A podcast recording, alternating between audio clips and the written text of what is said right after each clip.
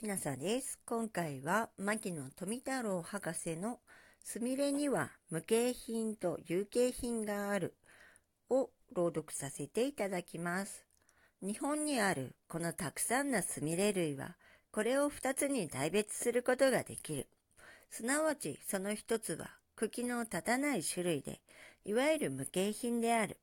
またその1つは茎の立つ種類でいわゆる有形品である。普通のすみれは無形品の一例で、立ち壺すみれは有形品の一例である。そしてこの有形品と無形品を比べてみると、無形品の方がずっと多い。無形品の諸種はその葉が皆根性で、極めて短い直立の地下茎から創生し、家系も同様根性である。これは普通のすみれを見ればすぐ合点が行く。根は主根で、右の地下茎も下に発生している。有形品の諸種もその初めに出る葉は根性であるが、茎が立つと皆ご生せる。えー、茎、茎西洋でいいのでしょうか。となる。えー、茎から出る葉ですね。葉には傭兵があって、えー絵の元には卓用がある。無形品のものにはそれが傭兵本に延着しているが、有形品のものはこの卓用が分成している。そしてその中には串の葉状に分裂したものなどもある。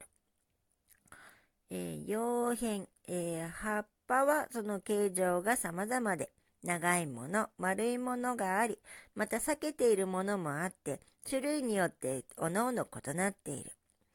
また、葉の表に毛のあるもの、あるいは反紋のあるもの、あるいは光沢のあるもの、あるいは葉の裏に紫色を帯ぶるものなどがあり、また大抵は葉の縁に虚子がある。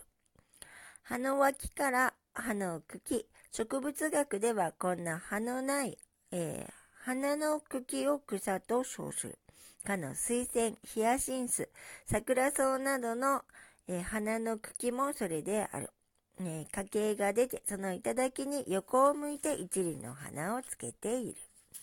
果女は、えー、短歌、えー、一つの花のようではあれど、実は一つの花ある集産花である。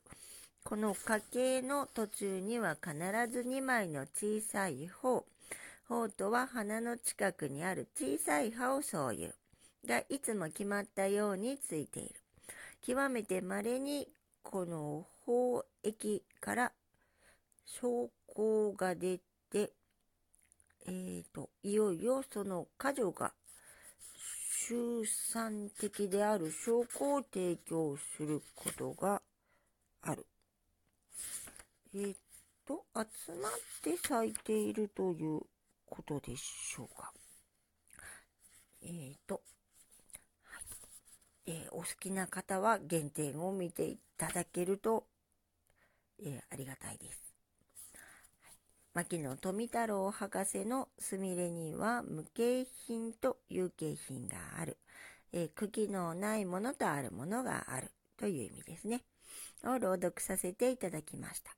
もしあなたが聞いていらっしゃるのが夜でしたら、よく眠れますようにおやすみなさい。